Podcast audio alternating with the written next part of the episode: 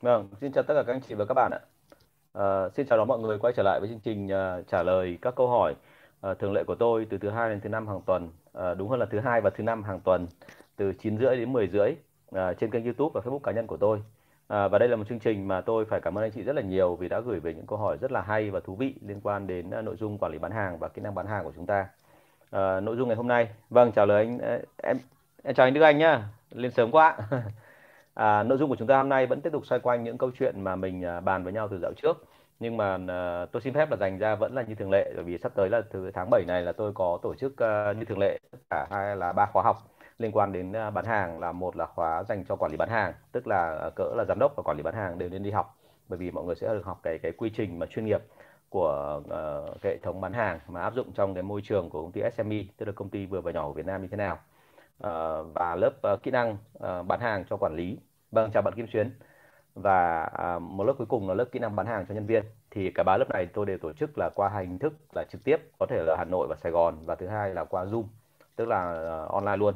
Thì uh, rất nhiều người không hiểu là tôi sẽ dạy như thế nào nhưng mà tôi có khả năng là dạy cùng một lúc cả hai, cả offline lẫn cả online ở trên Zoom. Uh, và uh, rất may là từ trước giờ chưa bỏ sót ai cả. Đúng không? Thành ra là câu chuyện là tôi rất là chào đón anh chị đến với cả chương trình của chúng tôi. À, chương trình lần này thì bọn tôi có làm lại cô động hơn xúc tích hơn. À, và à, rất có khả năng là trong tương lai tôi có thể mời thêm một số chuyên gia khác liên quan đến ngành nghề của tôi. Và à, toàn bộ các nội dung thì thường thường bọn tôi chỉ dạy trong vòng khoảng tôi chỉ dạy trong vòng khoảng 5 buổi thôi. À, nhưng sau đó rồi thì à, tôi có thêm cái lớp support đặc biệt dành cho lớp quản lý kéo dài khoảng 30 buổi. Và trong suốt một năm để giúp cho mọi người là về áp dụng tất cả những cái gì mà đã học được trong lớp. Và à, triển khai ra thì có cái vướng mắc gì còn cái thắc mắc gì có thể là đặt câu hỏi với tôi thì rất là mong anh chị là là là uh, liên hệ với cả bạn Thắm là người tổ chức lớp cho tôi và bạn có số điện thoại là 077 576 2194. Vâng, rất cảm ơn anh chị. À, sau đây tôi xin phép đi vào trong nội dung chính của buổi ờ, ngày hôm nay của chúng ta. Thì uh, chúng như uh, anh chị đã nhìn thấy ở trên cái uh, cái status của tôi hôm nay uh, ở trên Facebook status tôi tôi cũng nói rõ về một cái vấn đề mà tôi vừa mới nhận ra đó là ờ, trong quá trình làm tư vấn và đi đào tạo thì tôi phát hiện ra rằng là rất nhiều công ty uh, tưởng rằng là đã biết được về cái cách làm khuyến mại nhưng hóa ra là chưa chưa hề biết. Và vì thế cho nên là tôi uh, sẽ sắp tới trong cái module của tôi tôi sẽ tích hợp vào uh, cái bài giảng của tôi một cái chương trình liên quan đến cái đó.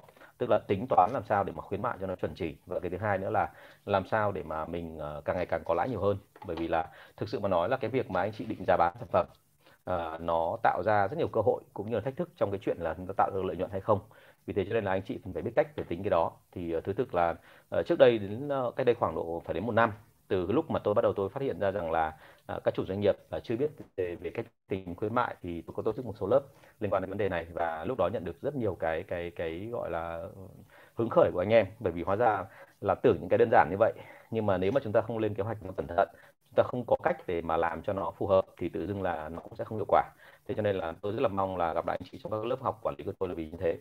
Thế thì uh, ngày hôm nay khi mà tôi đưa chủ đề đó thì rất nhiều người quan tâm và ngay lập tức tôi đã nhìn thấy một loạt các câu hỏi. Thế thì ở đây có cả câu hỏi của từ hôm trước nữa. Tôi xin phép trả lời mấy câu hỏi từ hôm trước sau đó mình sẽ quay trở lại câu hỏi của hôm nay về khuyến mại. Câu hỏi đầu tiên tôi nhận được đó là à, em vừa nhận vùng thị trường mới vùng đó em chưa quen biết một nhà nào phân phối cả. Vậy theo anh thì em nên làm gì để nhanh nhất để tạo ấn tượng với khách hàng à, và làm sao để trong lần đầu họ tiếp xúc Ờ, họ đã phải có ấn tượng với em và nhớ ngay em là nhân viên bên công ty. A thì ờ, cái việc đầu tiên thì ờ, thực ra mà nói là mọi người cứ nói là hỏi tôi về cái chuyện là vậy thì làm sao để mà ấn tượng với cả khách hàng? À, và ấn tượng theo cái cách gọi là làm sao để mà họ họ nhìn thấy mình là giống như kiểu là người của công ty kia. Nhưng về bản chất thực ra chúng ta đang hỏi về một câu chuyện rất đơn giản. Đấy là khách hàng nào cũng thế thôi kể khách hàng to khách hàng nhỏ làm sao để họ nhớ chúng ta? Đúng không? Làm sao để họ nhớ chúng ta và làm sao để mà họ uh, không thể nào quên được tên công ty? Thế thì trong mọi trường hợp, hãy nhớ một điểm là trước khi họ nhớ chúng ta là người của công ty, họ phải nhớ chúng ta với tư cách là cá nhân cái đã. Bởi vì là ở đây là mối quan hệ mà về lâu về dài là chúng ta nhớ với nhau về mặt cá nhân, chứ không phải là về cái chuyện là công việc. Sau đó rồi thì mới sang cái phần là công việc. Và hãy nhớ một điểm thứ hai là kể cả công ty của anh chị đứng đầu thị trường chăng nữa, thì bao giờ cũng vậy là công ty anh chị luôn có điểm yếu đi cùng với điểm mạnh. Và vì thế cho nên không bao giờ có cái chuyện là anh chị có thể nói ra một cái thông tin để mà tất cả mọi thứ ở trong công ty nó đều hoàn hảo. Và vì thế tất cả mọi người đều nghe và nhìn thấy ngay là à như vậy công ty của anh chị rất là là ổn. Chúng ta hãy nhớ rằng là bao giờ cũng vậy, bất cứ công ty nào cũng có điểm yếu, cũng có điểm mạnh. Cho nên là chúng ta nếu như là khách hàng, cái việc đầu tiên làm sao cho họ nhớ thì hãy nhớ là phải tỏ ra chân thật, làm sao lấy được lòng tin của họ đã. Còn sau đó rồi hãy nói về cái chuyện là về về công ty của mình. Vâng chào bạn Nam Đỗ nhé thế thì uh, với cái đó thì anh khuyến thật khuyên thật em là những lần đầu tiên đi bán hàng đặc biệt là với cả nhà phân phối thì thậm chí đừng có đặt ra mục tiêu cao nhất là để mà bán được hàng mà hãy đầu tiên là làm sao để mà nói chuyện với người ta đúng không? Nói chuyện với người ta và tương tác với người ta để thành thân thành bạn thành người anh em đã rồi sau đó rồi mới sang việc khác. Đấy thì đấy là cái lời khuyên của anh. Ok chào duy đức nhá anh đang trả lời câu hỏi của em đây. À, vâng anh đức anh hỏi là à khuyến mại đúng không? Khuyến mại thì liên hệ với các bạn à, thắm của em nhé tại vì là em à, có cái thông tin ờ, tất cả mọi thông tin về khuyến mại là ở chỗ bạn thắm có hết rồi ạ. Cảm ơn anh đức rất là nhiều, hỏi đúng cái cần quan trọng nhất đấy ạ.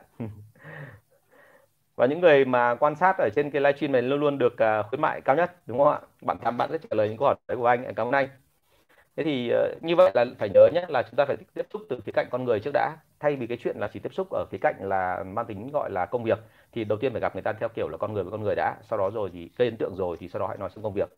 Và khi nói sang công việc thì hãy luôn nhớ là sản phẩm của mình chưa chắc đã có gì hơn sản phẩm đối thủ cả. Phải tìm hiểu họ rất là kỹ rồi sau đó rồi thì mới tận dụng vào cái chuyện điểm mạnh điểm yếu uh, điểm mạnh của chúng ta và điểm yếu của đối thủ để mà xem xem có cách nào để luồn lách để vào hay không chứ còn đừng có bao giờ nghĩ rằng là ngay lần đầu tiên đến là có thể làm được ngay. À, rất nhiều trường hợp mà là khách hàng gặp tôi lần đầu tiên ấy, thì không có thiện cảm. Nhưng mà sau dần rồi thì bởi vì họ thấy rằng tính tôi kiên trì và tôi làm tốt thì sau đó rồi họ sẽ tin tôi và họ sẽ mua hàng của tôi. Vì thế cho nên chúng ta không nên đặt ra quá một cái gánh nặng đấy là ngay lần đầu tiên phải bán được hàng mà ngay lần đầu tiên phải tìm hiểu họ đã. Và thậm chí là cái đấy sẽ là cái nền tảng cho rất nhiều lần lần sau. Và lần nào cũng thế đến gặp họ thì bán được hàng là một chuyện thôi nhưng phải tìm hiểu sâu thêm. Nếu như mỗi lần anh chị đến gặp họ mà anh chị càng hiểu rõ hơn về họ là ai càng thân với họ hơn thì đấy mới là người bán hàng chuyên nghiệp. Đúng chưa và bất kể đấy là dù là quản dù là uh, giám đốc nhà phân phối hay là một cái cửa hàng nhỏ đại lý hay là người tiêu dùng cuối cùng thì cũng là như thế thôi. Anh chị lưu ý cái phần này. Vâng.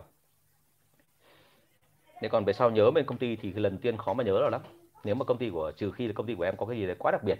Nhưng mà anh nghĩ là bây giờ các công ty thì sẽ không khó mà có đặc biệt như vậy. Phần lớn các công ty là đều ngang ngang nhau kể cả những công ty liên doanh. Cho nên cái việc của chúng ta là phải làm sao ấn tượng là ấn tượng về chính bản thân chúng ta chứ không phải là ấn tượng về công ty ok. Còn tất nhiên là lần sau từ những cái lần sau nữa mà nếu như em đi vào nhiều hơn mà em làm cho người ta hiểu được về cái bản chất công ty của em và hiểu được cái chất lượng công ty của em thì lúc đấy bắt đầu họ sẽ ấn tượng với công ty. Nhưng còn trước hết thì bây giờ đừng có đặt ra vấn đề này quá nặng. Ok. À, câu hỏi số 2 ạ. Bạn này không muốn comment ở buổi live à, ờ, buổi live stream của tôi. Bạn muốn hỏi như thế này là em đang quản lý đội sale nhưng họ lớn tuổi và có kinh nghiệm bán hàng lâu năm. Đâu là điểm ăn ăn điểm để em thu phục được họ? À, cái cái phần này có lẽ bởi vì bạn chưa chưa chưa tham dự các buổi livestream lần trước của tôi thì tôi đã trả lời rất là nhiều trong các buổi trước. Nhưng mà tiện đây thì tôi cũng trả lời luôn. Anh Hà Kiên ờ, đi bán hàng là chỉ quan tâm đến chuyện mát này anh Hà Kiên. Lười quá. À, thì ở đây bạn đang hỏi về chuyện là làm sao để gây ấn tượng được với những người mà có kinh nghiệm lâu năm hơn. À, hãy nhớ là thế này là ai cũng phải trải qua những lúc này. Bởi vì khi mình lên làm quản lý bao giờ cũng thấy ở dưới mình luôn có một đội ngũ. Và đội ngũ đấy thì có thể thậm chí là đồng đồng, đồng nghiệp cũ của mình cũng có thể thậm chí là em sẽ phải tiếp quản đội mới hoàn toàn. Và trong đội mới đấy thì có những con người mà giỏi hơn em rất là nhiều. Cho nên là họ giỏi hơn em về kỹ năng bán hàng ấy, chứ không phải là về quản lý. Cho nên là với cả sale thì như đã nói được trong các buổi trước rồi, cái luật đưa ra là chiến binh nó chỉ để chiến tướng thôi. Thành ra em phải đi bán hàng cùng với người ta, em phải chứng minh cho người ta thấy là năng lực của em hơn hẳn người ta. Và em phải chứng minh cho người ta thấy rằng là bất cứ cái khó khăn nào em cũng có thể giải quyết được. Mà cái này thì thực ra không phải ai cũng làm được, phải nói thẳng là như vậy. Cho nên là ở đây nếu như em làm được như vậy thì hãy chứng minh ngay. Còn nếu như em chưa chắc về khả năng này thì phải từ từ và phải thậm chí là sao quan hệ với họ đã xong từ tìm hiểu họ và tìm xem là cái ngách nào để mình thể hiện được. Ví dụ như trong một cái kỹ năng bán hàng của mình à, gọi là 10 điểm đi thì mình chỉ có hơn họ được 2 đến 3 điểm thôi thì ngay lập tức sau đó là mình phải tìm là cái lúc nào thể hiện hai ba điểm đó. Chứ còn đừng có thể hiện vào những cái điểm mà mình lại kém hơn người ta đúng không? Ví dụ như là người ta đã quen với khách hàng rồi thì rõ ràng là người ta sẽ biết rõ là vào khu vực đó thì phải bán với khách hàng giá giá tức là cái cái doanh số khoảng bao nhiêu là ok và họ sẽ dồn cho khách hàng mua doanh số lớn nhất. Thì mình không hơn họ được về cái chuyện dồn doanh số, bởi vì mình mới xuống địa bàn. Thì tốt nhất là mình tập trung vào đơn hàng. Thay vì cái chuyện là họ bán hai đơn hàng được 10 triệu thì mình chỉ cần bán là 5 đơn hàng thôi. Mặc dù mỗi đơn hàng chỉ khoảng độ một hai trăm nghìn thôi, nhưng mà cho họ thấy một điểm là vẫn có những cái mình hơn mình mình hơn họ. Rồi từ từ sau đó mình hơn hẳn họ về những cái khác thì mình hãy làm để mà thể hiện hơn hẳn. Ok không ạ? Nên bao giờ cũng thế nhá, là trong cái nghề bán hàng ấy, thì đấy là một cái sự thách thức mà nó gần như ngầm định và không ai có thể mà mà gọi là chỉ nói vài câu mà vượt qua được đâu. Mà chúng ta phải cố gắng làm sao chứng tỏ bản lĩnh của mình. Trên mặt anh em. Đôi khi bản lĩnh của mình còn là cái chuyện là mình dám thừa nhận rằng là mình có điểm kém nhưng mình luôn phấn đấu để tốt hơn.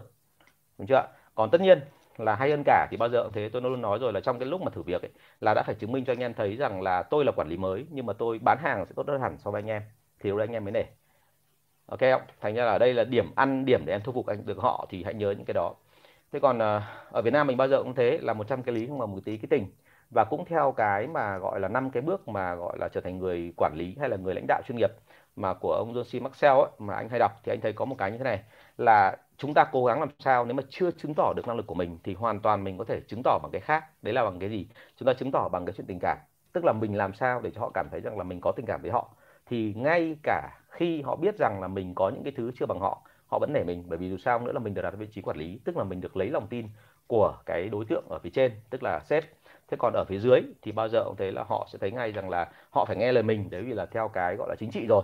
Nhưng còn về năng lực thì họ thấy rằng là tuy là cái cậu đấy mới về, cậu chưa biết gì nhiều lắm, nhưng mà cậu ấy có một cái, đấy là cậu ấy rất là chịu khó và cậu ấy rất là quý anh em, thì như vậy cũng rất là ổn, nhá. Thành ra là hãy dành tình cảm của anh em trước đã, rồi hãy sang những chuyện khác. Chứ còn không nhất thiết là cứ phải lúc nào trong mọi trường hợp cũng chứng tỏ bằng cái chuyện năng lực đâu năng lực có thể từ sau cũng được bởi vì mình còn rất nhiều thời gian. Ok. À như vậy là hai câu hỏi ở phần trước. Bây giờ tôi xin phép sang câu hỏi tiếp theo. Mà uh, sau cái tút của tôi ngày hôm nay đưa lên thì bắt đầu mọi người uh, gửi cho tôi rất nhiều câu hỏi liên quan đến khuyến mại. Và quả thực luôn là để mà nói vấn đề khuyến mại thì tôi phải mất từ 3 đến 6 buổi mới nói hết được. Bởi vì hãy nhớ là khuyến mại nó không đơn giản là anh chị thấy rằng là biên lợi nhuận của mình nó cao anh chị cắt lại một phần anh chị hất cho khách và anh chị cứ mặc định rằng là hất cho khách như vậy là nó sẽ bán được hàng. Không phải sẽ rất nhiều trường hợp anh chị nhìn thấy là càng hất cho khách hàng nhiều hơn thì đôi khi doanh số càng tụt. Chuyện này xảy ra rất nhiều lần rồi chứ không phải là là chỉ trong ờ, một lần và thứ hai là rất nhiều ngành kể cả những ngành mà bán những sản phẩm rất là lớn đến cả sản phẩm mà gọi là rất là nhỏ nhít mà người ta mua là người ta không cần phải suy nghĩ như hàng tiêu dùng đúng không ạ? Thế thì ở đây là uh, các bạn ấy hay đặt các câu hỏi và tôi sẽ trả lời câu hỏi mang tính sơ lược đã. Thế còn về cái nguyên tắc mà nói để mà sâu nhất thì tôi xin phép gặp anh chị trong lớp. đây là cái để tôi quảng cáo, cũng là cái mà tôi khẳng định luôn là không thể nào trong một buổi mà tôi có thể trả lời hết tất cả mọi câu hỏi liên quan đến chuyện là là về khuyến mại, bởi vì khuyến mại là vấn đề nó khá là phức tạp, chứ không phải đơn giản. Nó liên quan đến cả thiết chế của công ty, nó liên quan đến cả câu chuyện là tương quan lực lượng của công ty anh chị đối với cả đối thủ cạnh tranh. Đúng chưa bởi vì đôi khi mình tung khuyến mại ra, mình phải đề phòng cái trường hợp tiếp theo là đối thủ cạnh tranh nó sẽ tung đòn tiếp theo. Và khi nó tung đòn tiếp theo rồi thì mình xử lý nó thế nào? Đấy là vấn đề. Tức là đôi khi mình phải đi trước nó một hai bước đúng không ạ? Và mình tiên đoán được là nó sẽ làm gì thì mình bắt đầu mới đánh. Ok ạ. Thì à, ở đây bạn hỏi như thế này. Đúng là một bạn bạn đặt tới ba câu hỏi cơ. Mình có tư duy và công thức như thế nào để xét khuyến mại hả anh? À, tư duy và công thức thế nào thì công thức thì có rất nhiều thứ. Nhưng mà đầu tiên nói về tư duy đã nhá. Tư duy đầu tiên đấy là thế này là đừng coi khuyến mại nó là cái thuốc thần. Tức là cứ lúc nào là gặp khó khăn trong cái chuyện tăng doanh số là ngay lập tức đã là nghĩ đến khuyến mại à, có nhiều công ty khuyến mại nhiều đến mức độ mà khách hàng suốt ngày chỉ hỏi là vậy thì khuyến mại lần này hơn gì khuyến mại lần trước? Cái thời của tôi khuyến mại nó không tung ra tràn lan như thế này. Thời này là có rất nhiều cái sản phẩm mà lãi cao mà lãi cao từ đâu thì anh chị biết rồi đúng không? Là do cái gì thì anh chị biết rồi. Tôi sẽ không nói thêm nhưng mà bao giờ cũng thế bởi vì lãi cao. Cho nên là mọi người thành tật là mọi người nghĩ rằng là lãi cao như thế này thì không tội gì phải lấy hết lãi. Mình kể cả nhường cho khách hàng một tí nhưng mà thà là mình bán được nhiều hơn mình vẫn có lãi nhiều hơn. Đúng không ạ? Thế cho nên là câu chuyện đưa ra là lãi 90% thì anh chị sẽ cắt khoảng 10% để khuyến mại cho khách. Và khi khuyến mại cho khách xong thì anh chị nghĩ rằng là là cứ như vậy thôi là khách hàng sẽ mua. Nhưng mà cái tư duy này là một tư duy sai lầm. Tư duy này không tính toán đến câu chuyện là vậy thì lần trước mình khuyến mại cái gì rồi, và lần này mình sẽ khuyến mại cái gì, và trong tương lai mình lấy cái gì để khuyến mại? À thế như vậy là cái tư duy đưa ra là đừng có bao giờ khuyến mại bởi vì đơn giản là mình chỉ nghĩ rằng là cái này phải hơn cái trước thì người ta mới mua. Mình mà làm như vậy thì tự dưng là về sau mình tạo thành một sức ép chính trong đội của chúng ta và nó thành ra một cái vòng luẩn quẩn. Và cuối cùng là tất cả mọi người đua nhau về giá. Và đến bây giờ anh chị thấy rất nhiều thị trường nó nát như tương. Bởi vì là cạnh tranh nhau về giá. Cạnh tranh là cứ gọi là ông nào còn là giảm. Thậm chí là giảm theo cái kiểu là giảm mà để cho đối thủ chết trước đã. Còn sau đó rồi thì mình còn sống thì lúc đấy là mình sẽ từ từ mình nâng giá lại sau. Nhưng mà khi mình còn sống, mình còn nâng, khi mình còn tồn tại cuối cùng, mình có nâng được không thì chưa chắc. Đúng không? Thế cho nên là tư duy ở đây, tư duy đúng ấy, là phải nghĩ đến cái chuyện là vậy thì cái khuyến mại đó không nhất thiết là phải bằng tiền. Và cái thứ hai là khuyến mại ở đây đừng có bao giờ nghĩ rằng là có khuyến mại là thị trường nó sẽ chạy. Mà phải tính đến cái chuyện là vậy thì cái cái cái hệ quy chiếu tức là cái mà khách hàng thích trong cái chương trình của mình nó là cái gì?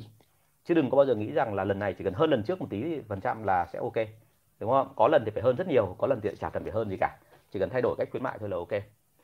Thế còn công thức thì bao giờ cũng thế. Hãy nhớ tôi là tôi dạy các lớp khuyến mại thì tôi thấy một điểm vô cùng buồn cười là mọi người hay tính theo kiểu là ok à, mua vào một đồng bán ra năm đồng thì như vậy mất một đồng để khuyến mại thế là ok rồi còn chúng ta không bao giờ tính là tỷ lệ phần trăm còn lại nó khoảng bao nhiêu. Đôi khi là có những công ty mà khuyến mại xong, đến lúc mà về sau gọi là cuối tháng kế toán tổng kê lại thì mới phát hiện ra là hóa ra mình lỗ mất rồi mà mình không hề biết. Thành ra là công thức khuyến mại thì việc đầu tiên là anh chị phải biết giá gốc, anh chị phải biết giá bán ra cuối cùng và sau đó anh chị tính được cái khuyến mại để anh chị xem xem là như vậy trên đoạn đó mình còn lãi bao nhiêu. Bao giờ cũng phải nắm tỷ lệ lãi đó theo hai cách. Một là lãi bằng tiền, hai là lãi bằng tỷ lệ phần trăm. Anh chị tính được tỷ lệ phần trăm đó, tất nhiên là tùy tại ví dụ hàng tiêu dùng thì bọn tôi hay tính tỷ lệ phần trăm là dựa trên cái giá mua vào. Còn cái mà hàng mà lãi cao, ví dụ như hàng mỹ phẩm chẳng hạn, thì bọn tôi hay tính tỷ lệ phần trăm dựa trên cái giá bán ra. Thì mỗi kiểu nó đều có cái hay riêng. Nhưng bao giờ cũng thế, nếu mà tính được trên cái đó thì anh chị mới biết được là à như vậy là mình nên thay đổi chiến lược như thế nào. Lúc nào thì mình tăng cái đó lên, lúc nào thì mình giảm cái đó đi. Và cái đó thì nó kèm theo một loạt các chính sách bên cạnh để mà hỗ trợ cho khuyến mại nó ok hơn. Thành ra công thức ở đây nó rất đơn giản thôi, nhưng mà hãy nhớ là phải tính bằng hai cách, bằng giá trị tuyệt đối và bằng tỷ lệ phần trăm. Ok? Còn tất nhiên đi vào sâu nữa thì nó vô vàn nhiều thứ phải tính. Mệt mỏi lắm thậm chí cả cơ chế lương liên quan đến cả thưởng rồi liên quan đến cả cái chuyện mà chiến lược sắp tới của mình sẽ làm gì. Chứ không phải là đơn giản là anh chị cứ thế mà làm đâu. À, số 2 nếu mình bán qua nhà phân phối thì xét khuyến mại như thế nào để không bị kênh họ claim? Bán qua nhà phân phối thì xét khuyến mại như thế nào? Tức là ý em đây là bán thẳng cho người tiêu dùng cuối cùng hoặc là đại lý đúng không? Thì hãy nhớ là thế này là bao giờ cũng thế. Nhà phân phối và đại lý ở Việt Nam mình rất hay có một kiểu là nhà nào cũng tìm cách là dành cái phần hơn về phía mình. Và họ dành phần hơn theo kiểu gì? Họ dành phần hơn là theo cái kiểu gọi là họ muốn rằng là chúng ta chỉ bán cho họ thôi, còn tuyệt đối không được bán cho người khác. Hoặc là họ luôn là cái người mà được hưởng lợi nhiều nhất từ chương trình đó, chứ không phải là người khác. Thành ra họ đưa ra những điều kiện và khiến cho mình bị claim, đúng không? Thì cái phần này luôn phải cẩn thận, bởi vì là nếu như em mà muốn khống chế để họ không claim ấy, thì em phải khống chế toàn bộ cả ba hệ thống thế còn cái thứ hai luôn phải nhớ một cái điểm như thế này tại Việt Nam mình ý, gần như không có công ty nào mà có thể giám sát được toàn bộ tất cả chương trình khuyến mại chạy từ đầu đến cuối mà không bị ảnh hưởng. Bởi vì rất dễ là sau đó chính cái người mà ở kênh giữa được khuyến mại thì sau đó họ lại tìm cách họ phá cái khuyến mại đấy của chúng ta. Họ phá một cách nào? Ví dụ như là đôi khi bán đại lý đôi khi bán đại lý thì người ta là đại lý người ta mua vào ví dụ như khuyến mại 5 tặng một thì họ lại bán ra là 4 tặng một. Tức là trên một đơn vị hàng bán ra họ lỗ. Nhưng họ lỗ là vì làm sao? Bởi vì họ lỗ cái này họ lại lãi cái khác thế cho nên là cái câu chuyện đưa ra ở đây là đôi khi là ờ, người ta cứ claim, người ta cứ nói thế này, người ta nói thế kia, nhưng thực chất chính họ mới là người phá, chứ không phải chúng ta. Thành ra là luôn luôn phải nhớ là đây là một cái thực tế mà ở Việt Nam mình nó tồn tại đến tận bây giờ. Ngay cả các hãng lớn, không ai có thể kiểm soát được hết chuyện này. Nếu mà kiểm soát giỏi, nói thật với cả các em là chỉ khoảng độ 80 đến 85 phần trăm là cùng thôi. Còn số còn lại, kể cả thông tin trên các phương tiện, thông tin đại chúng, cuối cùng đâu đó trên thị trường vẫn có một cái nguồn nào đấy nó chui đâu ra, và nó khác hoàn toàn với cả những cái gì mình đang có cho nên cái câu chuyện đưa ra ở đây là chúng ta phải cố gắng làm sao mà phải hiểu được thị trường để mà tránh được cái lên này. Đôi khi là nhà phân phối và đại lý người ta claim cái này là bởi vì đơn giản là người ta thấy mình ngại họ thành ra họ than phiền để mà họ moi thêm khuyến mại chứ lại không phải là vì thực sự là có cái chuyện phá giá đó. Hoặc là kể cả phá giá họ cũng chẳng sao cả nhưng mà họ cứ kêu đúng không? Nên cái công tác cái cái cái công tác ở đây của mình là mình phải nắm thị trường rất là vững. Phần lớn các hãng ở Việt Nam mình thì uh, tôi có một thời gian đi giả soát tôi phát hiện ra rằng là ngay cả những cái hãng mà có hàng chục tỷ hàng chục nghìn tỷ doanh số mỗi năm vẫn cứ bị một cái hiện tượng là không nắm được hết toàn bộ cái cái hệ thống khách hàng cuối cùng ở phía dưới. Và theo cái nguyên lý thôi thì khách hàng là tài sản mà tài sản mình không nắm được thì hiển nhiên là mình bị thất thoát thôi. Cái chuyện là chuyện rất là bình thường nhé à, số 3 bạn có hỏi là có những kỹ thuật nào để làm khuyến mại tốt? Nó có vô vàn nhiều kỹ thuật. Và ở đây bọn anh ờ, có thể đưa ra một vài cái ví dụ như là khuyến mại theo kiểu là hàng và tặng hàng theo đúng cái hàng của mình. Hai là khuyến mại theo kiểu là hàng này tặng hàng khác ba là khuyến mại theo cái kiểu gọi là hàng này nhưng mà tặng một cái sản phẩm tiêu dùng không liên quan gì đến hàng đấy cả. À, một cái kiểu khuyến mại nữa đấy là mình có thể tặng theo kiểu tích điểm đúng không? Khuyến mại nhưng mà theo kiểu tích lại để sau đó rồi thì là khuyến mại một phần thôi. Nhưng mà cái điểm tích lại để sau đó là mình lại tặng khuyến mại cuối cùng hoặc là khuyến mại theo kiểu bậc thang rất nhiều kiểu. Thành ra là vô vàn nhiều kiểu khác nhau và vì thế cho nên là đây là một học viên của tôi nên tôi nhắc lại luôn em với em ý là uh, trong lớp support của anh thì sẽ trả lời hết tất cả những câu hỏi này và vì thế cho nên là có lẽ mình sẽ gặp nhau ở lớp support mình sẽ nói kỹ hơn nhá. Thank you em vâng à, bây giờ. Mai Hà lại hỏi là về có uh, sắp khóa sale nào khuyến mại không? Khóa nào cũng khuyến mại hết em nhé và bây giờ đang khuyến mại rất là lớn đằng khác. Tại vì à, uh, 30 buổi của anh thì cái uh, giá tiền học để tính ra mỗi buổi đâu chỉ có vài trăm nghìn thôi mà trong suốt cả một năm. Và thực ra mà nói là anh để 30 buổi cho nó thoải mái thôi cho nó gọi là như kiểu để mọi người có ý thức thôi. Chứ còn thực ra là anh không có hạn chế gì lắm đâu bởi vì thực ra là anh rất thích trả lời những câu hỏi đấy của mọi người. Chúng ta cứ hình dung là các cái lớp mà học support của tôi ấy, thì nó rất giống như kiểu gọi là tôi là giám đốc các công ty và tôi sẽ ngồi tôi họp với cả bộ phận kinh doanh. Và bộ phận kinh doanh đưa ra vấn đề gì đó thì tôi sẽ phân tích kỹ và tôi sẽ xử lý cái vấn đề đó theo cái cách mà tôi giống như là giám đốc kinh doanh. Thì lúc đó thì mọi người sẽ thấy là nó hữu ích như thế nào. Bởi vì là đây là một câu chuyện có thật, chứ nó không phải là một cái mà chúng ta gọi là ngồi tả cảnh với nhau. Ok? Rồi, thank you em. Bạn Bùi Thị Phương hỏi một câu là thế này ạ. Em đào tạo sale mới một tuần 1 thì các bạn làm tốt, sang tuần thứ hai đối dần đến tuần thứ ba để xin nghỉ việc là vì những nguyên nhân nào? Em hỏi thì không bạn nào hỏi, nói lý do cả à, nếu em là quản lý trực tiếp mà em hỏi thì hiển nhiên người ta sẽ không nói. Cái cái interview ờ, đầu tiên entrance interview thì rất là ok nhưng mà cái exit interview thì phải là do các phòng ban khác.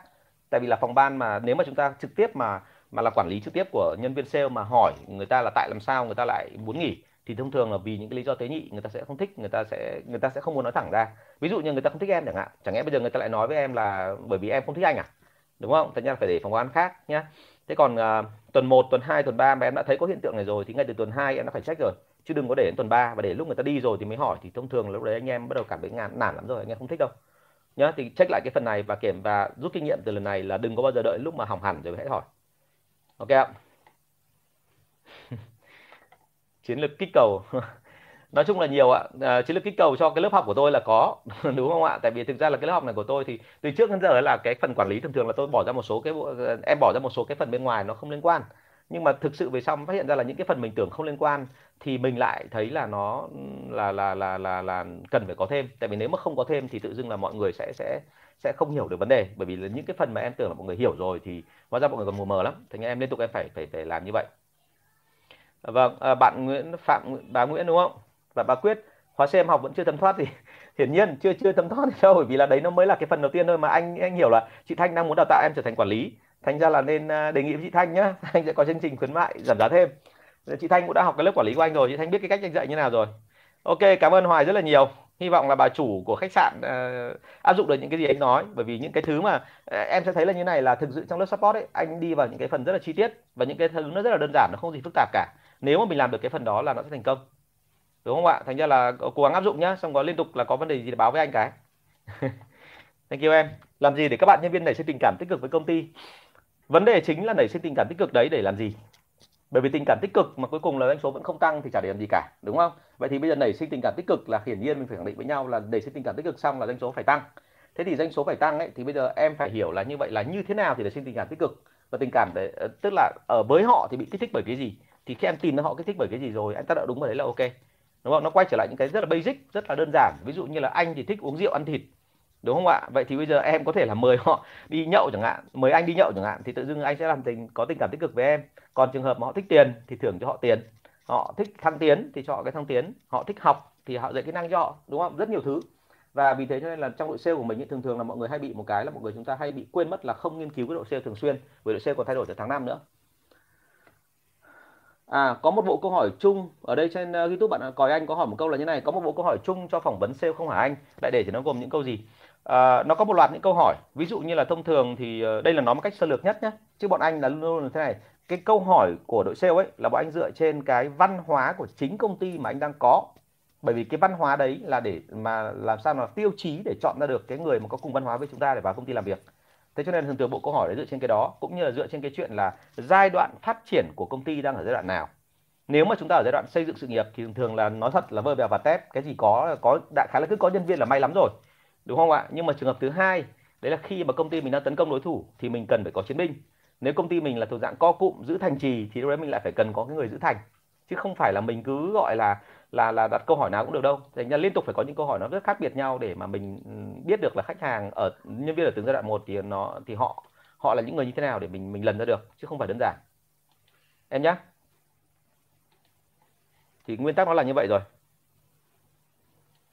Lúc nữa ở trên là đây đây đúng rồi. Đây có một câu hỏi trên ờ, uh, đây, à, à, bây giờ nói tiếp về cái cái của anh còi này nó có cái này. À, ví dụ như là có một số câu hỏi thì liên quan đến câu chuyện này tức là nền tảng câu hỏi để check xem nền tảng của người sale là gì học ở đâu ra và đã từng làm nghề gì rồi.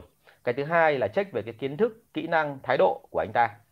À, bởi vì là cái đó nó sẽ thể hiện xem là cái tố chất của anh ta trong công ty nó có phù hợp hay không và anh ta có thể đi theo theo mình hay không. Thế thì tất cả những câu hỏi đó thì thường thường là có rất nhiều các câu hỏi mà mẫu ở trên trên mạng em có thể tìm. Nhưng mà cái khó nhất ý, thì anh vẫn thấy đấy là mình không thể nào mà mình lại dựng câu hỏi theo kiểu là ba vạ theo kiểu là cứ thấy công ty bên cạnh công ty đối thủ của mình ấy, nó có bộ câu hỏi nào là mình cũng hỏi y hệt như thế. Tại vì cái đấy nó không đúng nó phải phản ứng đúng phản ánh đúng cái mà công ty mình cần. Tức là hiện giờ công ty em đang cần chiến binh thì em sẽ phải tìm cái đó. Công ty em đang cần những cái người giữ thành em phải tìm cái đó. Công ty em cần cái người đi khai phá thì em cần phải cái đó. Đúng không thành ra cái bộ câu hỏi đấy thường thường là rất dễ để tìm hiểu nhưng mà phải phải tùy theo văn hóa của mình. Nhá thank you em. À, ở trên uh, Facebook thì có một bạn là bạn Thu Quỳnh có đặt câu hỏi như thế này. Bên em bắt đầu bằng việc các giám đốc người nước ngoài quản lý làm khá tốt nhưng sau đó công ty mẹ thay đổi cách làm nên nhóm đó rút hết về nước. Giờ bọn em quản lý toàn là người Việt có nên chỉnh cách làm từ chuyên nghiệp thành kiểu tự nhiên như anh em mong muốn không ạ? Tức là trước đây thì là chuyên nghiệp đúng không? Giám đốc nước ngoài thì là chuyên nghiệp bây giờ bắt đầu là sang giám đốc người việt thì anh em muốn thoải mái đúng không? Thành ra kiểu tự nhiên. À, em gọi là kiểu tự nhiên nhưng mà kiểu tự nhiên đấy của em nó có đến nỗi phá luật không? Và nó đi ngược lại toàn bộ tất cả những kiểu trước đây không? Nếu nó không ngược thì mình có thể áp dụng thử. Nhưng bao giờ cũng thế nguyên tắc đưa ra ấy là quy trình hay là cách làm nào thì cách làm. Phải có cái phần thời gian để thử nghiệm thử nghiệm xem nó có phù hợp hay không anh không phản đối cái cách làm theo kiểu tự nhiên đâu nhá. Bởi vì bản thân anh đã từng gãy rồi khi anh đi áp dụng cái quy trình chuyên nghiệp. Tại sao lại gãy?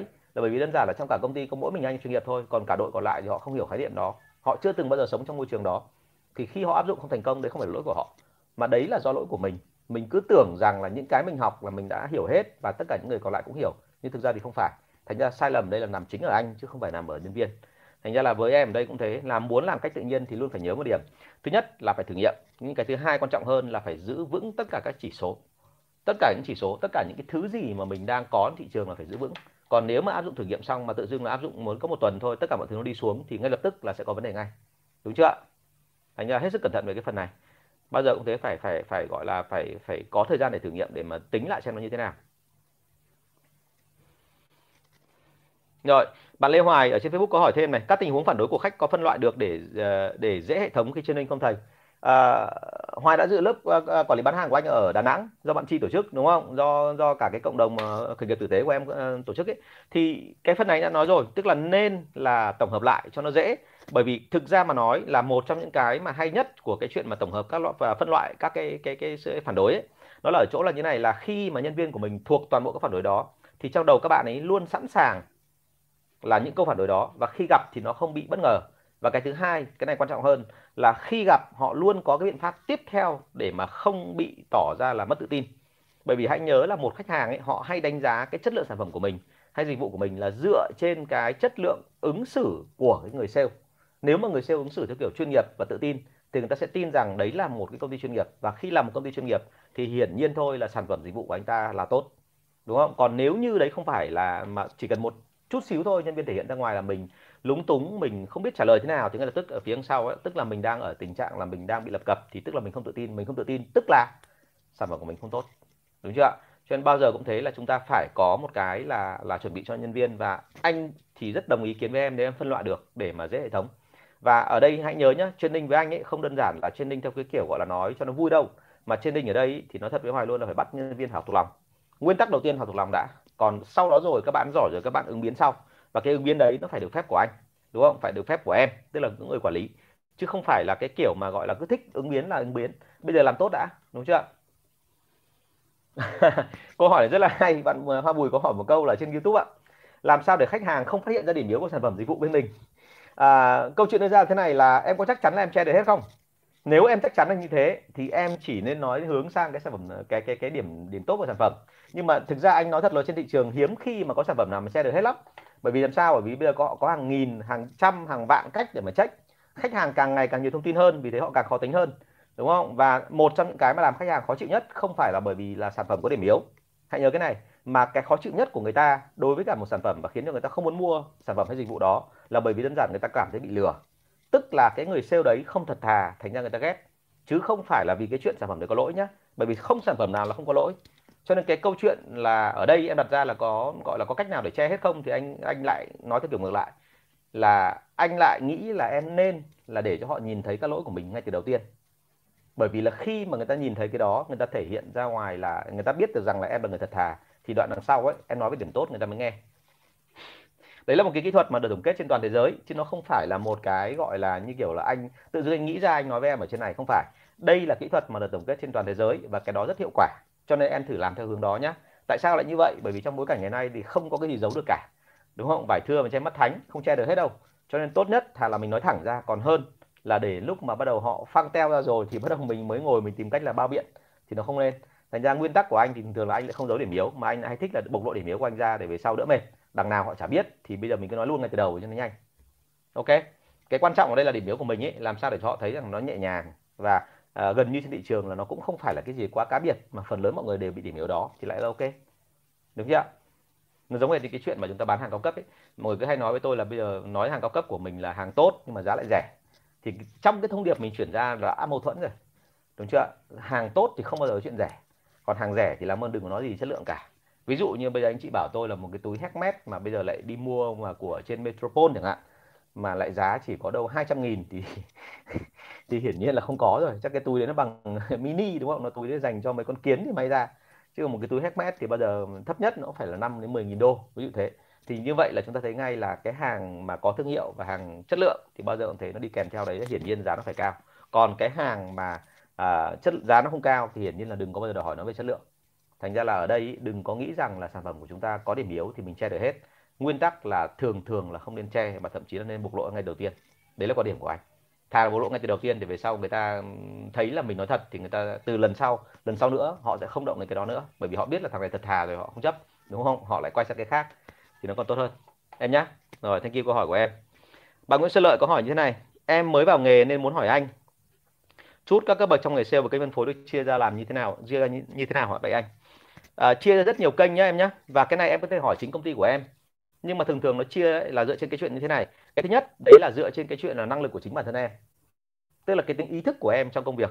Nhiều người hay hỏi tôi là một trong những cái mà quan trọng nhất là à, ok hoa bùi nhá có gì là áp dụng đi xong rồi à, à, nếu có thể nữa thì inbox cho anh để anh xem xem là cái điểm yếu của em nó là cái gì mà tại sao em cứ lo lắng mà em không dám em không dám bộc lộ mà em cứ phải tìm cách che đậy như vậy nhá à, có rất nhiều cách để chia khác nhau nhưng bao giờ cũng thế là cái đẳng cấp của sale ấy thì, thì cái đầu tiên là căn cứ theo cái này là căn cứ theo cái chuyện là họ có làm được đúng quy trình hay không. Tức là đấy là mới là học nghề này và sau đó rồi làm chính thức này. Rồi cái thứ hai bắt đầu liên quan đến câu chuyện là họ có vượt lên trên được người khác hay không họ có vượt qua được những cái khó khăn mà thường xuyên gặp phải trong quá trình bán hàng hay không. Tại vì nếu họ vượt qua mà họ vượt lên trên danh sợi rách của người khác doanh số của người khác họ gấp 2, gấp 3 lần doanh số của người khác thì ngay lập tức sau đó. Ok nhá hoa bùi thank you em thì ngay sau đó là mọi thứ nó sẽ ok. Đúng chưa mọi thứ nó sẽ ok và họ được lên đẳng cấp 2 tức là thường thường là trưởng nhóm. Và ở trưởng nhóm ấy thì họ bắt đầu là được thử thách về cái chuyện là có khả năng quản lý người khác hay không. Bởi vì thực ra sale ấy thì bọn anh hay đánh giá sale chính là người quản lý chính mình. Tức là người ta có trách nhiệm, có ý thức trong công việc thì là tốt rồi. Chỉ cả thêm những người khác nữa thì câu chuyện này nó rất là phức tạp.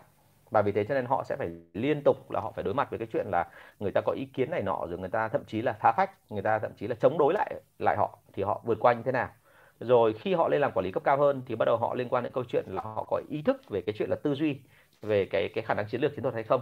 Nếu như họ có khả năng chiến lược chiến thuật thì lúc đó công ty bắt đầu lại tính toán tiếp là như vậy là cho họ lên được cấp cao hơn. Và nếu như họ hoạch định được cả kế hoạch kinh doanh, họ hoạch định được cả nhân sự, họ hoạch định được cả về ngân sách thì lúc đó họ sang đẳng cấp khác. Thành ra là tất cả mọi các cái level trong nghề sale ấy, nó chia theo những cái cấp bậc như vậy. Và ở tùy từng công ty mà cái số lượng cấp bậc nó có thể nhiều hay là ít có những công ty mà thậm chí là gì ạ? Dưới giám đốc là ngay lập tức là nhân viên chả có ai nữa. Coi tức là giám đốc là quản lý luôn. Có những công ty thì thậm chí là giám đốc cả quanh năm không đến công ty nhưng mà công cái tất cả mọi thứ vẫn chạy bởi vì là có ông quản lý bán hàng có ông giám sát bán hàng có ông trưởng nhóm rồi là có ông mà nhân viên kỳ cựu rồi đến ông nhân viên chính thức rồi ông nhân viên thực tập đúng không? Thì như vậy là rất nhiều cấp bậc như vậy. Và ở công ty cũ của anh thì thậm chí họ còn chia chi tiết cụ thể hơn. Đấy là chia theo kiểu gọi là à, họ có cái gì? Họ có cái um, Ờ, họ còn chia theo cái cách gọi là là là bọn anh gọi là gì nhỉ? Uh, nó còn chia từ cái cấp mà gọi chở hàng trở lên.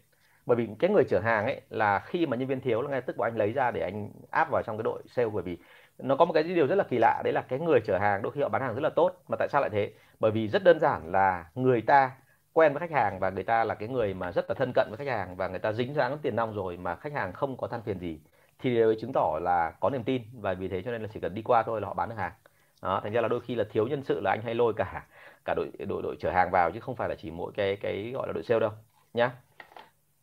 Ok thì đấy là một số các cái câu hỏi mà chúng ta uh, có đặt lên mọi người tiếp tục nhá để tôi sẽ ghi tiếp ở cái phần này. Uh, có rất nhiều câu hỏi khác đấy ạ tôi thì vô vàn nhiều câu.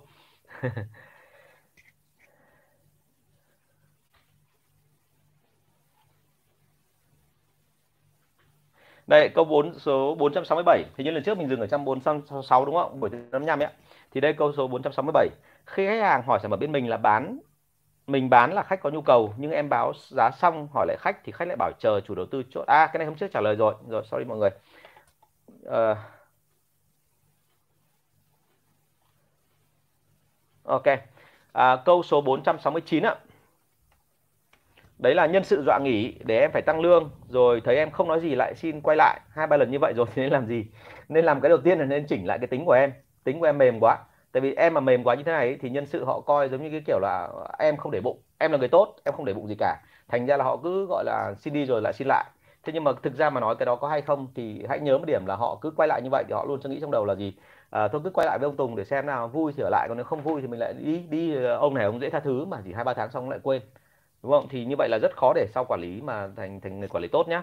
Thì lưu ý cái phần này là bao giờ cũng thế là mình phải có một cái luật nhất định và mình phải thể hiện được một cái quyền lý nhất định với mình của mình. Chứ đừng có bao giờ nghĩ rằng là mình có thể thoải mái là vô số lần quay lại vô số lần đi rồi mà mình vẫn tha thứ thì là không nên đâu. Ok không ạ? Thì nhớ tôi cái phần đó. Và vì thế cho nên là à, trong câu chuyện này thì anh nghĩ là em nên chỉnh lại về cái tính cách của em nên cứng hơn một chút cái phần thứ hai là ở đây các bạn dùng cái chuyện là tối hậu thư là theo kiểu là dọa nghỉ để phải tăng lương. Tức là đây họ biết rằng là em đang cần họ và họ thấy rằng là là ừ, đưa ra cái mặc cả là bây giờ phải tăng lương cơ thì em mới ở lại. Thì đôi khi đây là một cá nhân mà họ khá là cơ hội. Thì cái sự cơ hội ở đây nó cũng không có vấn đề gì cả, nhưng mà vấn đề là đây là họ đang dùng cái này mà dùng hai ba lần rồi thì đấy chứng tỏ là thành nếp rồi. Tức là cứ động đến một tí, cứ hơi khó khăn một tí là họ sẽ tìm cách là họ dọa nghỉ. Và đôi khi là phải tìm hiểu kỹ xem là cái lý do tăng lương nó là cái gì. Hay là bởi vì chỉ đơn giản một câu đấy là bởi vì em làm lâu rồi mà anh không tăng lương cho em. Cái lý do rất buồn cười tôi gặp rất nhiều công ty đấy là gì ạ? Em làm lâu rồi mà anh không tăng lương cho em thì em nghỉ. Bao giờ mà anh phải thế nào thế kia thì em mới mới lên đúng không? À, ngược lại thì về phía mình phải xem lại cái gì. Có một cái này cũng rất là thú vị này. À, có rất nhiều người mà trong các công ty lớn, lớn làm cả về truyền thông làm cả về quảng cáo hỏi tôi một câu là à, như vậy em được trả lương như thế này ok không? Thì tôi nói luôn là với cái trình độ của em với cái tính cam kết của em với ý thức trách nhiệm của em thì anh khuyên thật em là em đừng có đợi cho sếp là phải tăng lương cho em mà thậm chí em đưa ra đề nghị ngay từ đầu. Bởi vì làm sao? Bởi vì anh biết tính em với người khác thì anh không biết nhưng mà người như em ấy thì tính cách của em là như này là em sẽ yêu cầu là phải tăng lương cao lên và sau đó em sẽ biết là trách nhiệm của mình đến đâu. Em sẽ cố gắng làm bằng được thậm chí còn vượt hơn cả mức trách nhiệm đó. Tức là người ta yêu cầu em làm đến khoảng độ sáu uh, sáu bảy giờ tối thậm chí em sẵn sàng làm tám chín giờ tối và chỉ sau một thời gian thôi, em sẽ master được cái level, cái skill ở cái level đó. Và em trở thành cái người làm hiệu quả nhất của công ty. Cho nên là không có tội gì mà em không xin tăng lương, đúng không? Thì như vậy là khi mà có một cái nhân sự mà họ cứ xin tăng lương như vậy thì em cũng phải nên xem lại ở vị trí của người quản lý. Vậy thì ở đây em đã nhìn ra được cái năng lực của nhân viên sale hay chưa? Tức là em đã có một cái lộ trình tăng lương cho người ta chưa? Em có một cái lộ trình để mà đo đếm được là cái kỹ năng, kiến thức, kinh nghiệm của họ tăng lên hay chưa? Nếu mà nó tăng lên mà em không trả lương, tăng lên thêm thì thực sự là họ sẽ bức xúc đúng không ạ? Thành ra là trong cái câu hỏi này nghe đơn giản vậy thôi, nhưng mà có ba bốn cái cần phải quan tâm đến như vậy. Chứ đừng có nghĩ rằng là chỉ có mỗi một chiều là như vậy, nhân sự là thế là đều giả, thế là không được. Đúng không? Có rất nhiều cái đấy, phải xem. Bởi vì là người quản lý là cái người mà đôi khi chúng ta cứ quấn vào công việc mà quên mất một thứ là mình không tách mình ra khỏi cái hệ thống của mình để mình nhìn lại, thì mình sẽ không bao giờ nhận ra cái điều đó cả. Và có rất nhiều điều là mình cứ tưởng rằng là anh em ở gần mình, thành ra mình hiểu hết. Nhưng đến lúc mà họ ờ, thay đổi rồi thì thay đổi ở bên trong họ là con người, họ không phải giống như máy móc. Họ thay đổi là thay đổi từ bên trong. Và khi thay đổi bên trong thì lúc đó thì mọi người nhận ra thì nó quá muộn rồi. Thành ra là hãy nhớ là trong mọi trường hợp thì khi mà có một vấn đề này xảy ra thì đấy là một số cái cách mà anh thấy rằng là em cần phải phải chú ý, phải xem lại nhé người Việt Nam mình thì ờ, nó còn phức tạp hơn ở nhiều thứ. Hôm nay tôi vừa mới nói chuyện với cả ờ, bên chỗ chị Hà ở bên Asian Sen ờ, đấy là một người mà chuyên gia tôi rất là quý bởi vì là chị có cái rất là tình cảm, nhưng cái thứ hai là chị rất là chuyên nghiệp thì trong cái phần mà của chị nói thì tôi mới thấy một điểm đúng thật là như cái mà tôi mường tượng từ trước đến giờ. Đấy là người Việt Nam mình ấy, là cái cái tâm lý rất là phức tạp. Và vì tâm lý phức tạp cho nên chúng ta phải làm sao bám sát họ. Chứ còn chúng ta không thể nào mà dùng những cái thứ như kiểu lý thuyết của phương Tây để soi dọi được đâu. Bởi lý thuyết phương Tây là họ dựa trên những cái nghiên cứu những cái thống kê à, về số liệu à, tại các nước phương Tây. Nhưng còn tại Việt Nam mình thì cái đấy nó không giống đúng không? Không giống là sao? Bởi vì là uh, cái tâm lý người Việt Nam mình khi được hỏi một câu hỏi gì đó thì người ta có xu hướng là không phải trả lời thật. Bởi vì họ trả lời thật thì họ sợ là mất lòng người hỏi. Cho nên họ sẽ né nó sang một câu chuyện khác. Và khi né sang câu chuyện khác thì cái cái mớ thông tin mà mấy anh chị mà thu nhận được nó là một cái thứ nó rất là lung tung. Nó không có ra một cái hệ thống gì hết. Thành ra phải rất tinh mới phát hiện ra rằng là như vậy trong cái mơ đó thì cái nào là thông tin thật cái nào thông tin giả và cái nào đáng tin cái nào cần phải kiểm tra lại. Đó, thế nha là là khi mà bọn tôi đi đi ra ngoài thị trường thì bọn tôi hết sức cẩn thận cái phần này và đấy cũng chính là cái nỗi lo mà tôi hay nói đấy là tại làm sao bây giờ các phòng marketing cái này tôi không chê nhưng mà thực sự là bộ phận marketing nên là bộ phận đi ra ngoài nhiều nhất. Bởi vì làm sao? Bởi vì uh, khi bộ phận marketing ấy không đi ra ngoài họ sẽ không thể nào mà cảm nhận được cái nhịp đập cái thay đổi trong tâm lý trong cái nhu cầu trong cái insight trong cái gọi là cái cái cái cái cái gọi là persona tức là cái cái lối sinh hoạt cái lối cư xử của những người uh, trong hệ thống của họ từ cả những người end user là người tiêu dùng cuối cùng cho đến cả đại lý cho đến cả nhà phân phối cho đến cả cái gọi là các cấp quản lý cấp cao ví dụ như thế. Thì tất cả những cái đó mà không có thì không thể nào mà đưa ra được cái cái định hướng cho cả cả cái hệ thống marketing của mình là chuyển động theo. Cho nên là ở đây uh, rất nhiều người bảo với tôi là thực ra là cái định hướng phải từ marketing thì tôi đồng ý. Thế nhưng mà công ty SMB thì kỳ lạ một cái là anh em marketing đôi khi rất lười không chịu chạy ra ngoài mà lại cứ gọi là là áp dụng những cái thứ mà gọi là tưởng tượng ra thì nó rất là khó thành ra tại sao mà sales marketing ở công ty SMB hay gọi là ờ, cái cái tốc độ, cái tỷ lệ cãi nhau không kém gì ở công ty liên doanh đâu. Thế nhưng mà ở công ty liên doanh thì bọn tôi dễ hòa giải hơn bởi vì đơn giản là bọn tôi có số liệu. Nhưng mà công ty SME bên, ở bên ngoài thì không có, mà luôn luôn là là là sales marketing là hay cãi nhau về cái tội là cứ ông nói gà, bà nói vịt, thế cuối cùng là nó cứ lằng ngoằng hết cả lên. Mà chỉ vì một cái chuyện duy nhất thôi, là sale chạy ra ngoài nhưng mà lại không đủ từ để miêu tả. Trong khi marketing thì không chịu chạy ra ngoài nhưng mà rất thích miêu tả theo kiểu bay bướm. Thế cuối cùng nó có loạn hết cả sở bẩn lên. đấy thì thì lưu ý cái phần này. À, câu số 471 chủ doanh nghiệp là người à đây số 7 470 chứ ạ. À, em xin hỏi sale có quan trọng kỷ luật không? Nếu có làm sao để các bạn sale ý thức được việc này và tuân thủ kỷ luật công ty? Với đa phần sale làm việc theo rất cảm xúc. Em cảm ơn. À, cái này thì anh phải nói luôn nhé nếu mà sale làm việc theo cảm xúc thì đấy là tội của em đấy. Nếu em là quản lý nếu mà sale làm việc theo cảm xúc thì cái tội đây là tội của mấy ông quản lý bởi vì là thường thường ấy, tôi nói, tôi đã nói với anh chị rồi, có một cái mô hình mà mọi người hay làm. Đấy là cứ trước khi mà đi ra ngoài vâng chào anh Quảng. Ôi anh bây giờ mới vào ạ. Chắc là bây giờ mới đi công tác về ạ rồi cảm ơn anh rất là nhiều. Cứ bao giờ nhìn thấy anh vào là cảm thấy ấm lòng rồi được động viên rồi. Anh Quảng là một người ờ, bán hàng siêu cao thủ. Anh chị nào muốn theo anh Quảng học mà những cái mà cụ thể ngoài đời mà liên quan đến ờ, ngành nghề của anh là về nha khoa thì ờ, nên tìm hiểu gặp anh ấy. Nhưng mà nói thật là khai thác ông này hơi khó bởi vì ông ấy giản dị lắm. Chắc là phải nhìn ông ấy trong cái quá trình bán hàng mới biết. Nhưng mà tôi theo kinh nghiệm của tôi tôi nhìn tôi biết ngay là anh Quảng thì thu nhập rất là cao. Và vì lý do gì? Tôi biết rõ bởi vì anh Quảng là người bán hàng rất là tốt. À, thế thì thế này là cái việc đầu tiên nhá. Vẫn quay trở lại câu hỏi này là uh, nếu như em để cho sale mà tuân theo cảm xúc tức là em đang thuộc về cái mô hình của các công ty mà theo kiểu là cứ hô ầu dê rồi là quyết tâm buổi sáng xong là đi làm thì tôi không phản ứng cái hình thức theo kiểu như vậy. Nhưng mà có rất nhiều công ty là lại biến cái đó là thành cái chính. Mọi người hay nói là đấy là làm văn hóa của đội sale. Thực ra đấy không phải văn hóa đâu đấy nó chỉ là một động tác nhỏ trong cả một loạt các động tác để tạo ra văn hóa của đội sale. Và đôi khi mình cứ làm như vậy xong thì tự dưng là anh em thành tật anh em nghĩ rằng là trước khi đi bán hàng là phải thổi bùng cảm xúc lên là phải thật hứng khởi thật hứng phấn nhưng mà thú thực với anh chị là anh chị nào đã đi làm sale rồi, như bọn tôi thì biết. Lúc mở công ty thì vui vẻ, bởi vì anh em rất là vui, rất là hồ hởi, phấn khởi. Thậm chí là rủ nhau đi gọi là trưa nay ăn gì, sáng nay uống gì. Thế nhưng mà đến lúc mà, đến lúc mà đi ra ngoài bán hàng ấy, thì không còn ai cả còn mỗi mình mình thôi. Và khách hàng chửi là mình dơ đầu ra chịu, đúng không ạ? Rồi quản lý về nhà mắng là mình cũng phải dơ đầu ra chịu. Cho nên cái câu chuyện đưa ra ấy là mấy ông sale mà cứ cảm hứng ấy, mà cảm xúc ấy, thì thông thường không bền. Tại sao? Bởi vì thường thường là các ông ấy cảm xúc thì đang vui, tự dưng là bị dội một cái nước lạnh là ông lại sang trạng thái khác, buồn buồn, xong cuối cùng lại cố gắng đẩy lên đẩy lên, lại đang vui một cách, gọi là, nổ tung cả trời đất ra thì tự dưng lại cảm thấy đau. Nó cứ như vậy thì sau một thời gian là ông sẽ cảm thấy chán và ông cảm thấy nghề sale này là cái nghề bạc bẽo. Cho nên nguyên tắc ở đây là bọn tôi thường thường là như này, sale cần cảm xúc, nhưng mà trước khi cần cảm xúc, anh ta cần kỷ luật cái đã. Cho nên là nếu mà em hỏi sale quan trọng kỷ luật không thì anh phải nói thật là đến, gọi là cái quan trọng nhất trong cuộc đời của ông sale chính là kỷ luật, chứ lại không phải là cảm xúc bởi vì ông có phải tôn trọng, tôn rất là phải tôn trọng kỷ luật và phải đi theo kỷ luật đó rồi thì ông mới quản lý được cái gì đầu tiên, quản lý chính ông ấy. Ông quản lý xong ông ấy rồi thì ông mới quản lý được người khác. Còn bây giờ anh chị cứ hình dung là một cái người sale mà không có kỷ luật gì cả, mà lên làm quản lý thì các anh em có nghe không? Đúng không ạ? Bây giờ đến ông đề ra quy trình xong ông không bắt người khác thì người ta sẽ không làm. Đúng chưa ạ? Cho nên là phải có kỷ luật đã, có kỷ luật rồi thì bắt người khác phải kỷ luật được. Ok? Thì sale rất quan trọng kỷ luật nhá. Và cái thứ hai là làm sao để các bạn sale ý thức được việc này, chỉ có một cách thôi, tính thẳng vào cơ chế lương. Ờ, có những cái vụ mà nó thật luôn là anh biết là cậu không có ý định gì cả nhưng nhưng mà đã từng có những vụ mà anh đuổi sale chỉ trong một nốt nhạc vì cái tội làm sao tức là đã nói hai ba lần rồi mà vi phạm kỷ luật là anh sẽ đuổi đấy nhá. Nói trước đấy chứ anh không thể nào tôn phải phải ờ, mà mà chấp nhận được cái kiểu như thế đâu. Tức là bạn ấy uống rượu buổi trưa bạn về bạn ấy ờ, tôi đã nói ngay từ đầu rồi là em ơi là em đừng có uống rượu nữa bởi vì ở đây công ty anh không cho phép uống rượu đâu. Và vì thế cho nên là em cố gắng làm sao mà lùi cái giờ uống rượu của em là sau giờ làm việc thế nhưng mà lần thứ nhất nhắc nhở rồi không nghe. Lần thứ hai về lại thấy mùi ờ, toàn là mùi hồng xiêm thôi. Thì ngay lập tức là tôi sẽ phải có động tác tiếp theo ngay là gì ạ? Em ơi bây giờ này anh đã nói hai ba lần rồi mà bây giờ mà cứ như thế này mãi thì anh sẽ mất uy. Cho nên là em thông cảm của anh là phải dừng lại. Đấy thì cái kỷ luật của đội sale ấy, anh phải làm như thế đấy. Chứ nếu không ấy, là sau đấy rồi tất cả mọi người sẽ nghe anh và mọi người sẽ kiểu là nghe cho vui chứ không còn còn làm theo cái luật của anh nữa. Quản lý nó rất là mệt ở chỗ đó. Thành ra tôi mới nói là nghề nghề quản lý sale thường thường là một nghề rất là cô đơn anh em thì phấn khởi của hởi thế thôi, nhưng bởi vì là bấy là, bởi vì là mình tạo ra điều kiện cho anh em làm việc tốt và tạo điều kiện về khuyến mại thôi.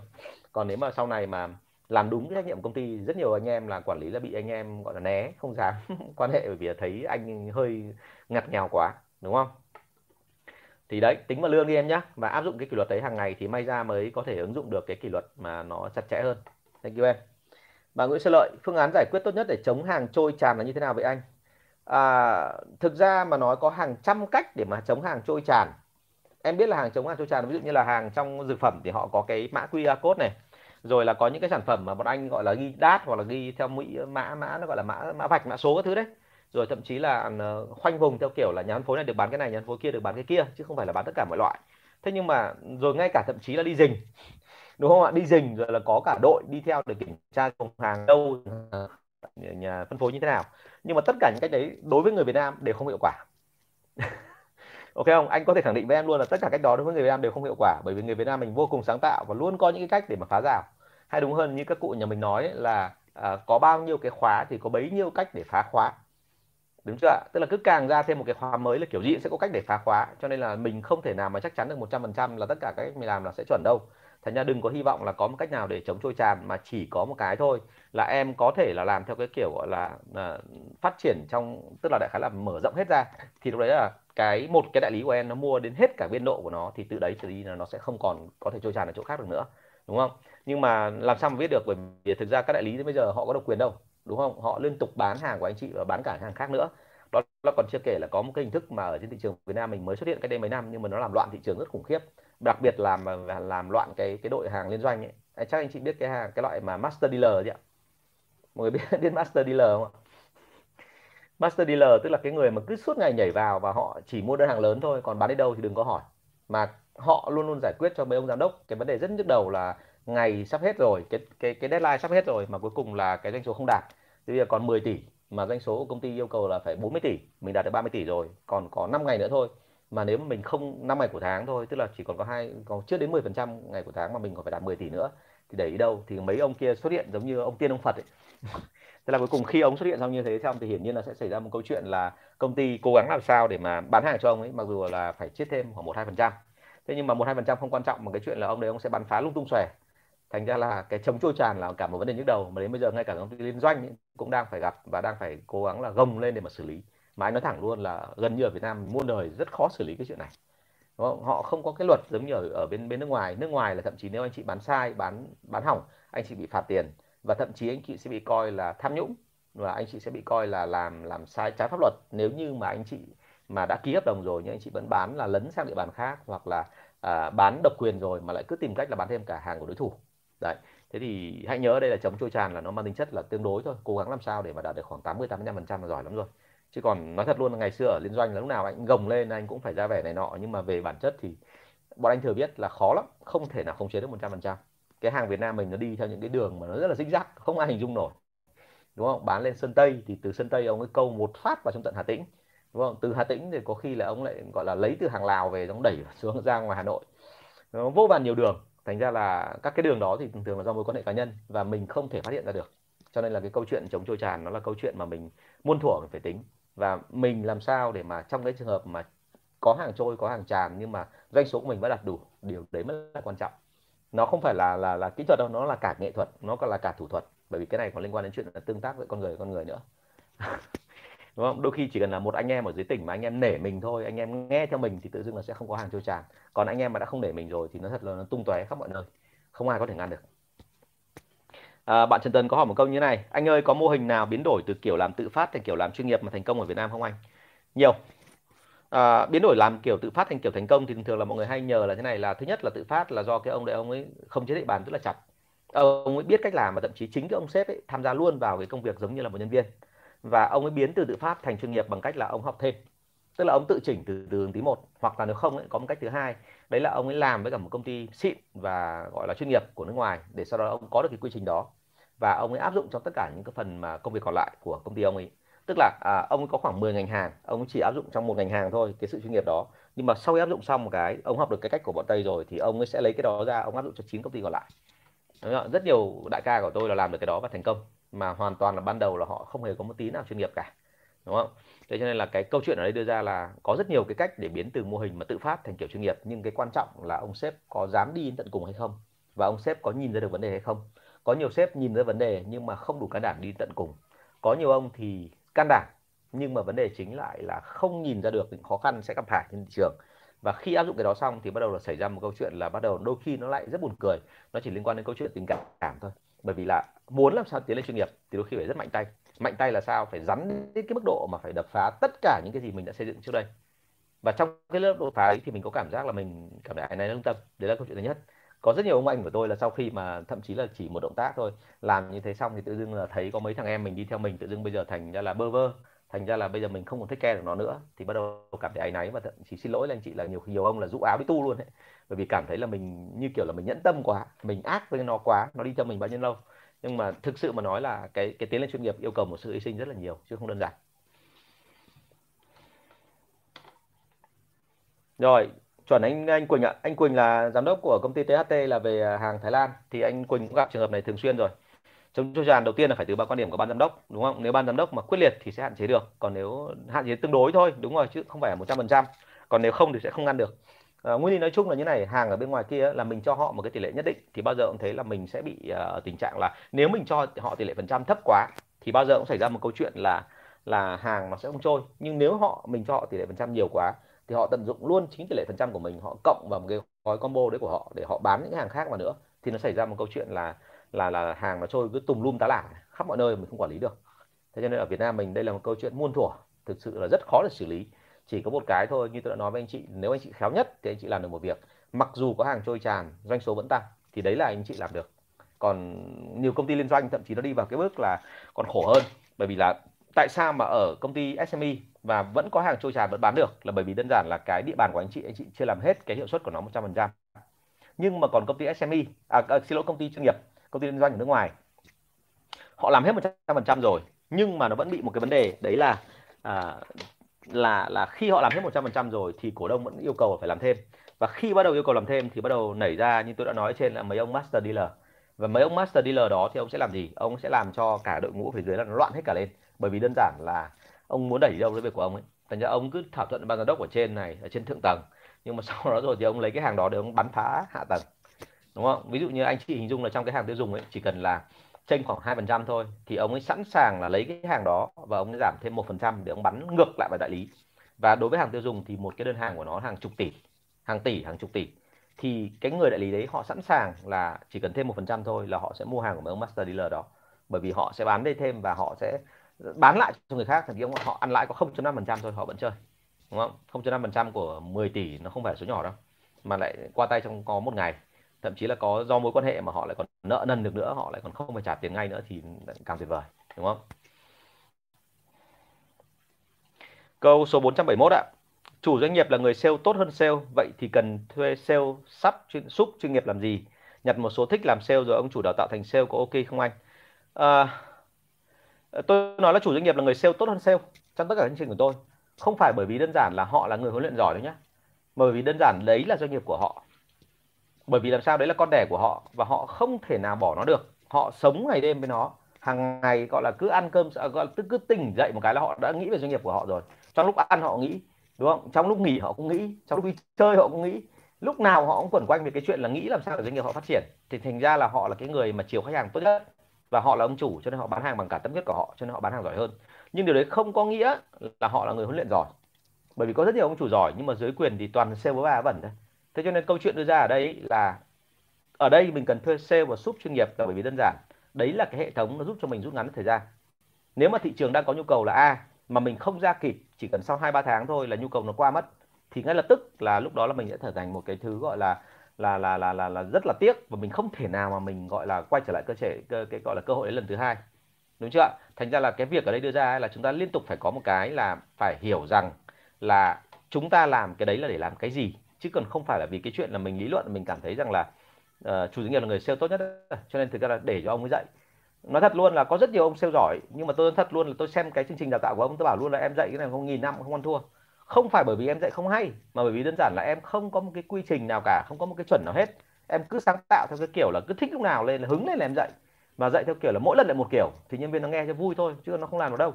Đúng không thành ra đôi khi là ông chủ làm hư nhân viên chứ không phải là tại vì ông chủ gọi là là là, là, là làm tốt mà thành ra nhân viên ở dưới giỏi đâu.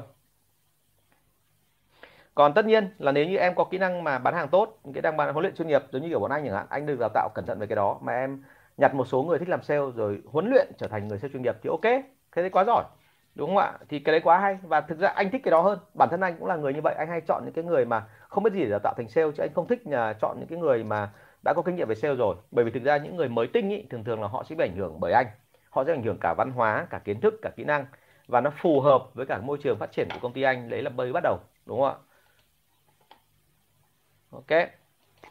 Vâng.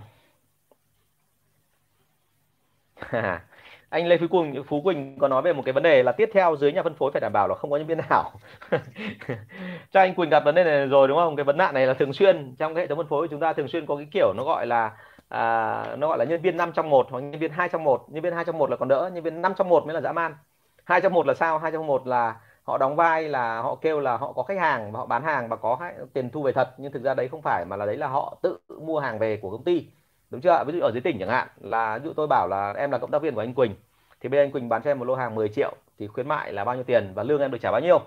Thế thì anh Quỳnh tính cả cái đó xong thì hóa ra là không phải là ông Tùng ông cộng cả lương cộng cả khuyến mại của công ty lại và cả chiết khấu nữa ông giao được một cục khoảng 10% thì ông chiết khấu cho thằng khác là 9% sau ông đẩy nuôi một cái để ông ăn một phần trăm. Thì như vậy đấy là nhân viên đấy là hai trong một. Thế còn nhân viên mà ba trong một là nhân viên theo kiểu gọi là em là đại lý của anh, xong rồi em sẽ thuê một nhân viên, đúng không? Nhân viên ảo mà đại lý chính là ông Tùng luôn. Rồi khách hàng cũng chính là ông Tùng luôn. Thì ông cộng tất cả mấy cái đó lại thành ra nhân viên ba trong một. Tức là ông cứ càng thêm một cấp thì ông lại càng thêm lãi. Thế còn nhân viên năm trong một là ông sẽ là gì ạ? Cả nhà phân phối, cả đại lý, cả khách hàng tiêu dùng cuối cùng, rồi cả công trình, rồi cả thợ, rồi cả nhân viên thành cái sáu rồi chứ không phải năm trong một. Thì cái đấy ảo nhiều lắm đúng không? Rất nhiều công ty theo bị cái kiểu như vậy. À, luôn luôn anh ạ luôn luôn trong mọi trường hợp là mình phải chuẩn bị sẵn sàng và mình luôn phải hiểu rằng là khách hàng mình cần cái gì. Vâng cảm ơn anh võ nguyễn thắng rất là nhiều. Đến giờ này thì anh vẫn còn chịu khó vào đây bởi vì là thời gian anh không có nhiều đúng không ạ? Rất là bận.